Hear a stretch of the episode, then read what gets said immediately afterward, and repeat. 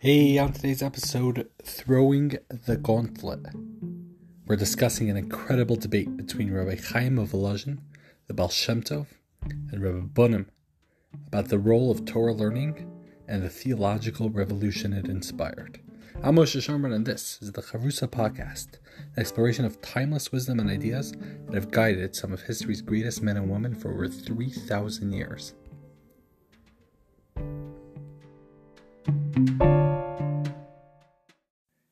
In the first four episodes of the season of the quest for authenticity, the Torah and thought of of Peshiska, we've spoken about the historical context of where Peshiska was, its role in history and in the revitalization and the rebellion, in a sense, that Peshiska stood for and came to bring to task some of the static establishment or way things were just done. So, highly recommend those first four episodes: the biographical context, the historical context, the the um, intellectual context, the the way of thought, and the general way of thinking that was embodied by Peshiska. And this week, next few episodes, we're going to jump into the actual ideas, some of the seminal ideas as reflected um, in the Torah of Reb Bunim and Peshiska. Today's episode jump into the first area Torah. Torah learning itself.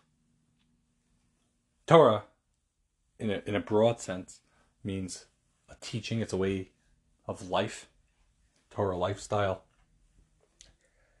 But in a more narrow sense, perhaps, Torah is understood as the learning itself, learning Torah itself, learning Gemara, learning the Torah with the commentaries. The act of learning. What role does that, should that, might that play in the life of a Jew? Life of a Jew. Every single Jew as an individual. How much focus, how much priority, what aim the Torah learning, what does that, what should it be bringing a person to? What, what intentions, how does one incorporate that? That's the, the question. It's a mitzvah in the Torah to learn Torah. We say it, the source in the in the pasuk in the verse. We say it every day in the Shema.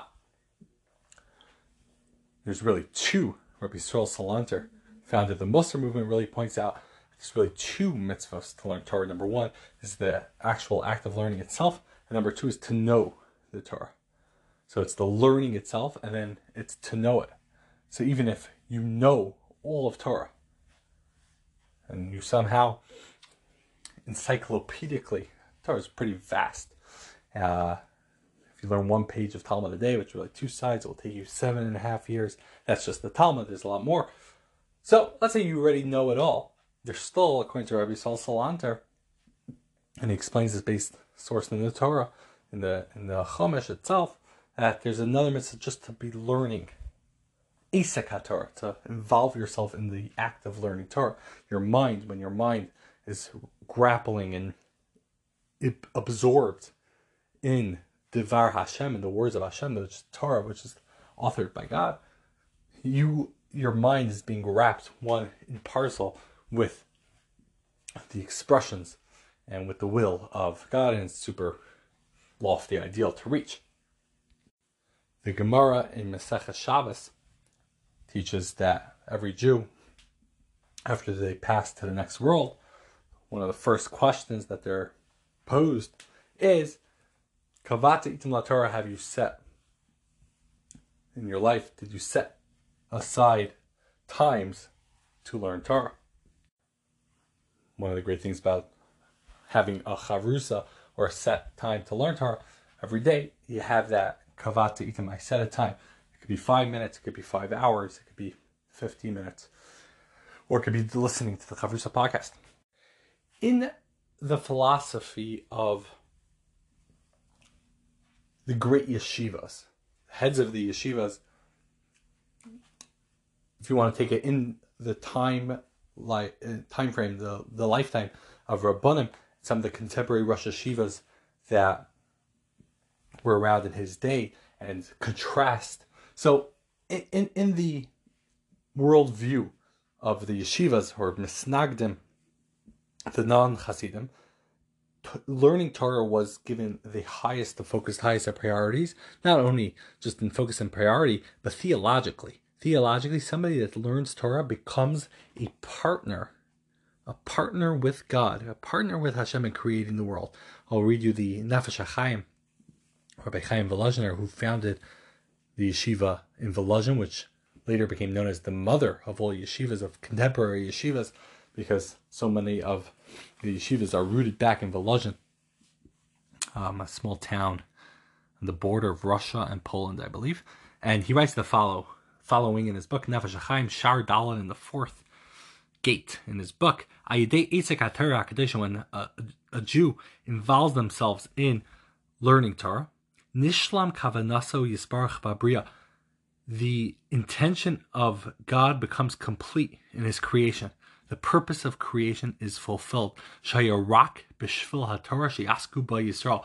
For creation was only for Torah, that the Jewish people should engage and engross themselves in Torah.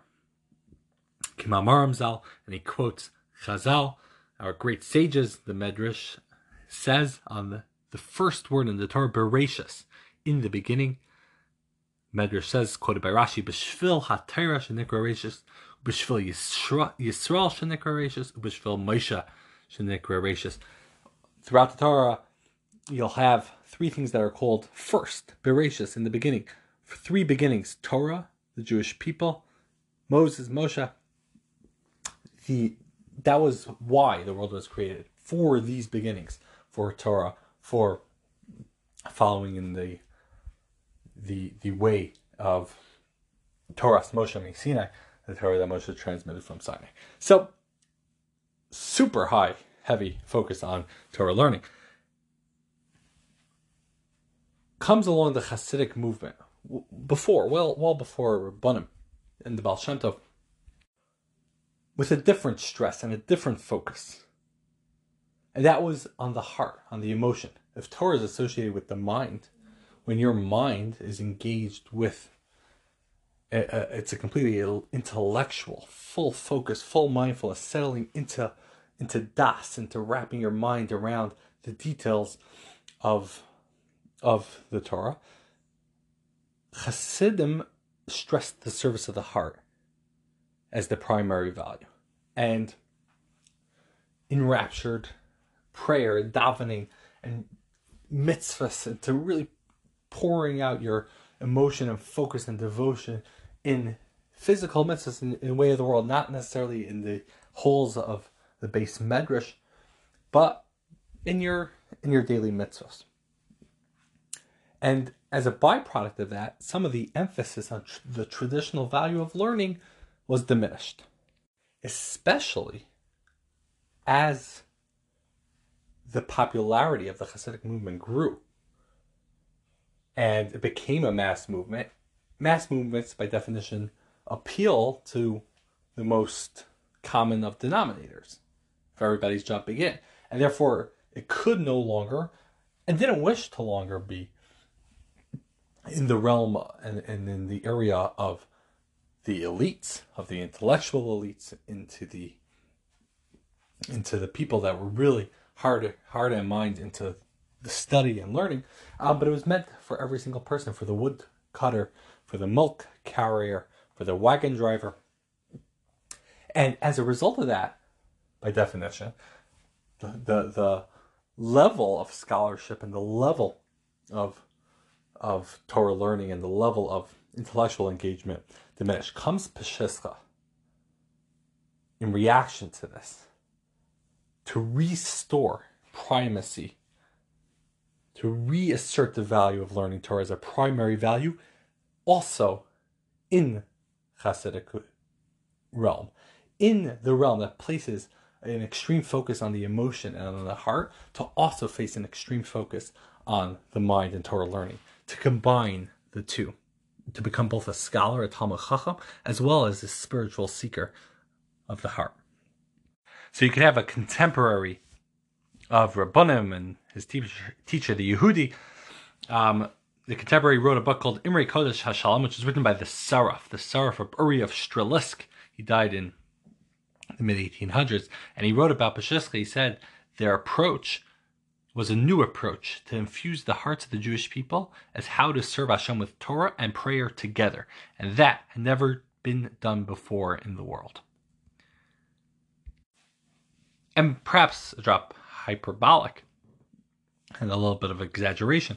But what the Saraf is showing that this author was saying is that the Jewish world was essentially divided into those who followed the classic path of the study of the mind and of, of learning Gemara and, and sitting in the beis Medrash, as contrasted with the, with the others that were into the pious behavior of the Hasidic world. And to fuse both, to join those two, was seen as something that was completely original, a new approach.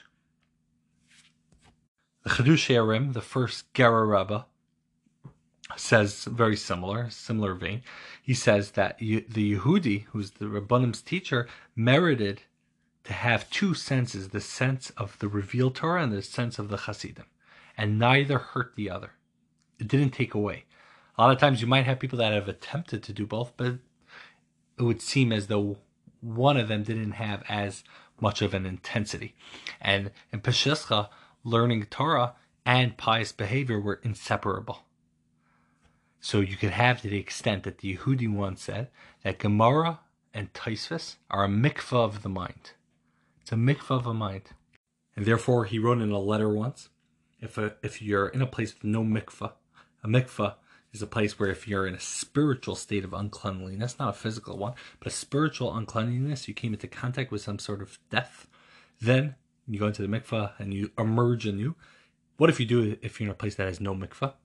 Then you should learn Gemara instead, says the Yehudi, Chassidic Rabbah. When the Yehudi's writing this, or alternatively, he also said that the best way to prepare for davening is by learning Gemara and Tosfos. When he's saying this, it's not just something clever, uh, you know, cute uh, remark, but he's expressing something fundamental that really strikes. It's it's a a counterpunch at so much of the systematic Hasidic world of the time. He's equating Gemara with the mikvah. He's equating learning with Hasidus, with pious behavior. He's reasserting that this role of learning is within the repertoire of a chassid. That when a person falls to the depths Torah could get them out. Has the power, the cleansing power, the same way a mikvah does. And it's throwing down a gauntlet to the world of, of the, the, the world of his time. They saying it's it's a, a revolution and a rebellion against the Hasidic world. Yet at the same time, it was also a break from the traditional systematic way of learning Torah and understanding of it. It was a break from that. Nefesh HaChaim in Shar Dalet talks about Torah learning. The goal of Torah learning is Torah learning itself. That the definition of learning Lishma, which is the highest ideal, one could learn for its purpose. How do you define the purpose? What is the purpose? Nefesh HaChaim, quoting the Rosh, says the purpose is Lashima Torah, in order to learn Torah. Whereas in Reb Bunim it was something else. In Peshischa was something else. Torah learning itself was meant to bring to higher value. He would quote the Gemara in Brachas. The Gemara right at the beginning of Meseches Brachas, Tractate Brachas, the first tractate in the Talmud on page 5. Gemara says that if somebody has misfortune befall them, they should introspect. Don't only look at the physical reasons why it happened. Let's say somebody lost money don't only look at the stock market trends and you sold shorted Doge and that's why you lost money. Don't only do that, but figure out like spiritually what is something that where where's something that you're lacking. If the physical world is all a manifestation of the spiritual world, where is this in the spiritual world? So try to find something. What do you do if you can't find anything? Says the Gemara. You go through your whole uh, actions. You're you're great. You're a great person. You're not gossiping. You're helping out people. You're working on yourself. Shabbos is in the clouds. It's awesome. Or it's in the earth, but you're bringing the clouds down to earth. So what should you do then? You got nothing, nothing lacking spiritually. Says the Gemara, Yitla Torah. You should assume that it's because you stopped learning Torah. You neglected the study of Torah. That's the Gemara. Asks Reb Bunim. Rabbi Reb Bunim says, What do you mean? Neglecting Torah study in itself is a spiritual flaw. So, what does the Gemara mean when it says, if you can't find anything, then assume it's the neglect of Torah? You just found something. If, if you've neglected Torah, then you found something. So, so what does that mean? Says the Gemara, if you can't find anything, get a little bit of Torah. That in itself is the problem. Explains the Rebbe, Reb Bunim. That you're reading it wrong. In Lav Yitla Bebetel Torah, the reason, not the reason for your misfortune, the reason why you can't find it.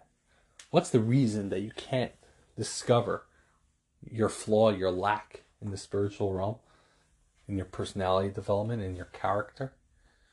The reason why is Bittul Torah, because you haven't learned Torah enough. When a person learns Torah, Kehogan, in its fullest expression, in its right way, then you're able to see things within yourself. The Torah learning itself reveals to you aspects of yourself. The more you learn, the more you realize your own weaknesses. It provides insight into your strengths, into who you are as a person, into what your goal is in life, what your ambitions are, what you're aiming to, what's your five year goal, what's your 10 year goal, where do you want to go, where, where are you holding now, where have you been, how far have you come? The more you're learning, then the more you're able to understand where you are, who you are. It's the gateway to self analysis. And if you're isolated from the world of learning and you're just going through, even if you're doing the whole day, you're doing great stuff. You're doing everything the Torah says, you're doing all these great things, everything you've read and this and that and here and there. But if you're not engaged in the world of learning, you're alienating yourself from the primary mechanism of self understanding. So you might be living a scripted life. That's a great script, but that's not necessarily you. You haven't yet engaged in you. And it's rooted in very deep mystical concepts, very deep notions that the Torah is the blueprint of the world, it's a blueprint of creation. You're part of the creation of the world, and it's a blueprint for you. And the more you engage in the blueprint, the more you understand the architect's vision in yourself and you being the construct. So the more you understand the vision and the details, you can more understand which parts need reinforcement, which parts need further development. And this means that in the worldview of Pesheska, human behavior is the opportunity to deepen your own self, your own spirituality, by gleaning wisdom from everything around you from the birds, from people around you, from designs, from art, from music, from whatever it is you go out into the world, you you're learning, and that learning is Torah. Because Torah is not limited to the Gemara. Of course, you need that. It's two things. It's two things, right? Wisdom is what you're learning from everyone and everything. Halomed mikal adam, halomed mikal adam, mikal davar, as as Pirkei Avos talks about. But it also means that you're being analytical. Is that you're taking everything that's going in there and then you're integrating and incorporating it into your mind. And it's not only how you look at the world. It's not only, oh, what this person said, what this person thinks. But what does that mean for me? That everything is a mirror. And now I'm, I'm seeing whatever I see I learn from that. I study, I analyze it, I think about it. What's the message here? What's something that I could take from it and discover about myself? And once I discover about myself, then that is really the whole essence of Torah. That that it's what it is. So one one of the greatest compliments that I've ever gotten, I like to think of it as one of the best compliments. Our that's how I remember it. We're at a Shabbos meal we're hosting, and for whatever reason, um, for whatever reason, Peter Pettigrew came up. Somebody mentioned Peter Pettigrew. Peter Pettigrew is a character in Harry Potter. And it was used as an example. And I jumped into the conversation and I said, by the way, Peter Pettigrew if you think about his role in Harry Potter, that gives insight into Bilam. Parshas Bilam happened to have been Parshas uh, Balak at the time when it talks about Bilam. Bilam, the non-Jewish prophet, and his donkey, and prophet for hire to curse the Jews, and back and forth, the whole story, very deep, donkey, everything. And we were able to show from the story of Pettigrew a new insight into understanding Bilam. And somebody there said, Here you go again. You're always twisting things into Torah. Like from Peter Pettigrew into Torah. You're taking uh, whatever's happening in, uh, in sports and uh, contemporary news and, and finding a Torah aspect to it. So the reason why it's such a compliment is because it's not just, oh, like a, a stretch of imagination that you're able to draw a parable from one place to the other. But that is how, what wisdom is itself. That is what Torah is. That is how the, the aim of what Torah's learning should be is that you're able to go. So Reb Bunim writes, for example, he says that there could be a person who reaches the quality that he learns from everyone, even from the speech of ordinary people talking about worldly matters. He finds some allusion to wisdom how to serve Hashem. Right, Kol Simcha, Parshas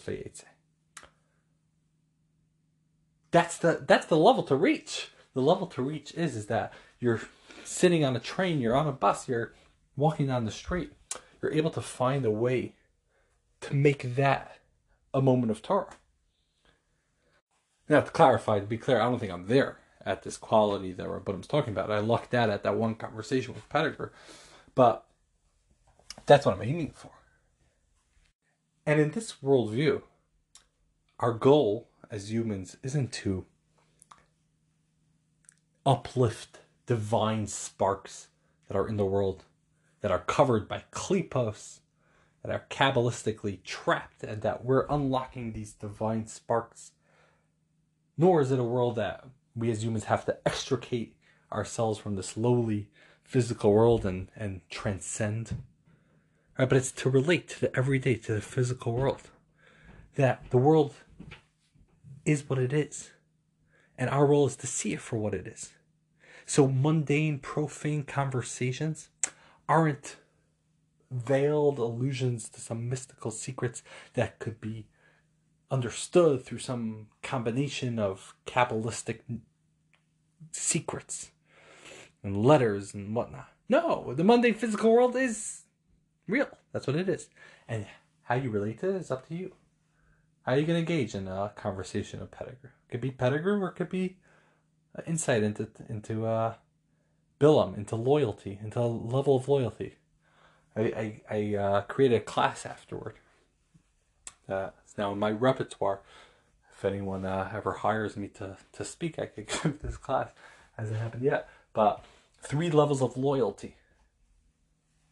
If you want to become a loyal person, how to reach all three not to be stuck at the lowest. Pettigrew didn't even make it. But after Pettigrew, there's three more examples, and you could find those archetypes within Harry Potter. But it's three levels, and where we want to hit. I think we want to be loyal people. I want to be a loyal person. I consider it both my great strength and my great weakness. This is what I'm I'm trying to be loyal. Um,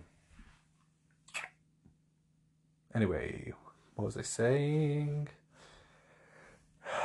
yeah, so so according to this perception of Peshiska, the world is not something that we're, we're shunning. Its physicality is not something to to view mystically or to view uh, condescendingly, but the the day to day life of regular people people's opportunity to serve Hashem, and it applies to Jews and Gentiles alike. So Reb Bunim says this is quoted in Siach Sarfei Kodesh which is a collection of teachings of Reb Bunim, who says that we can learn from Polish politicians at the time he was living in Poland. He would draw lessons from Polish politics. He would take the mundane politics of the time and show from like this politician's doing this, this and and without getting into the debate over the tax code or whatever they were talking about, but he would bring out lessons and show show Torah from there.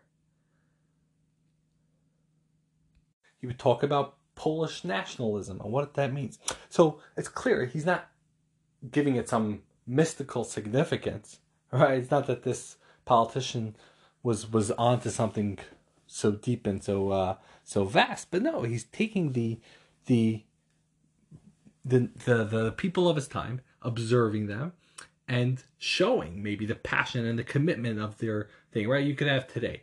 You might know some people that are super passionate about Prop 306, and they and they get all into it. They, I just made up that number. All right, so it's just some uh, proposition. They're having a local elections about whether or not to relocate this part of public property uh, to to division off one corner to turn it into a playground, something like that. And people can get super passionate on both sides, and they'll start petitioning and rallying and things like that. Now you could look at it and just say like, I don't know, like okay, Prop 306, yes, no, like why are you getting so involved in it? Or you could look at it and say, one second, what can I learn from this?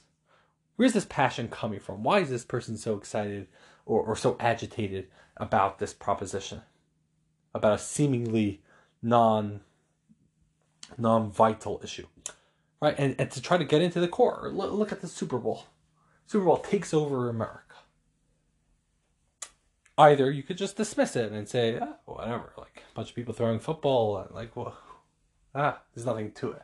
Right, silly. Or you could try to figure out like what's going on. What's going on that millions of people, hundreds of millions of people are enraptured by this? Where's it coming from? What's the desire? How could I tap into that desire and channel it for something elevated? That's Peshiska. And perhaps it gives understanding into why Peshiska moved away from more Kabbalah teachings. Very rare to find Kabbalistic teachings. You won't I think maybe there's like one or two times that the Zohar is even quoted. Zohar, the heart of, of Kabbalah, which is dominant in many Hasidic works, but in Peshiska it's, it's glaringly missing. And, and it was a move away towards more philosophy, more more of works such as the Rambam and the Maharal, thinkers that are, are coming from a more introspective, personal spiritual, psychological development, bringing it back into the real world, into your day to day, instead of focusing on a more mystical, right? But to focus more on the on the psha, to focus more on integrating what you know and how that's going to manifest in your behavior the next day. A great example this is the story of the Chiddushei HaRim.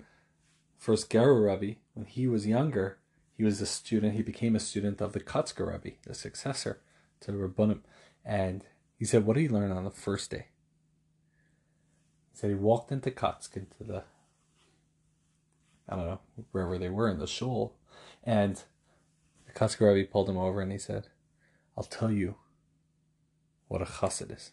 I'll tell you what a Jew is. Person that asks themselves why. Always be asking yourself why. Why am I doing this? Why is this happening? Why am I learning this? What's it going to mean to, to my life? Why is tomorrow going to be different today? How is it going to be different? That that's the prerequisite. Asking, intellectual thinking, the mind, learning. It's going to lead to introspection, self-analysis. So Reb Bunim once said, "It's possible for a person to be a tzaddik and to be a shaita. It's possible to be pious and to be an idiot at the same time. You can be a very pious person, but not thinking. And a Peshiska doesn't work. That doesn't work because there's such an emphasis on, on authenticity. And what was the outcome of this? This revolution, in a way, this twinning of Torah learning and of Hasidus of the heart, the heart and mind coming together, a revolution began to spring in Poland.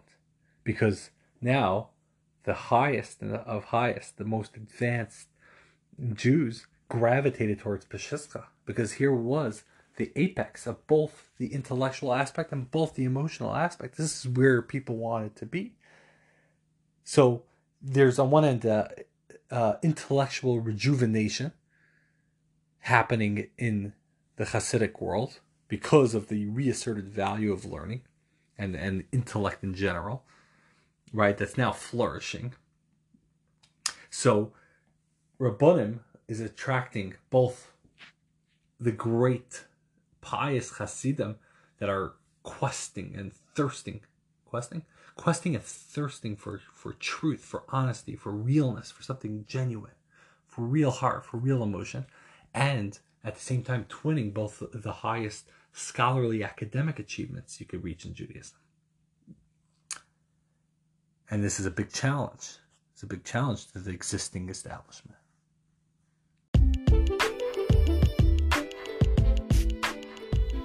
Thank you so much for listening to this episode of the Chavrusa. If you enjoyed, before you even subscribe and rate it five stars and review and all that, listen to the other episodes, please reach out to me. Let me know your thoughts, connections, ideas, questions, critiques. My number is 347 893 4467.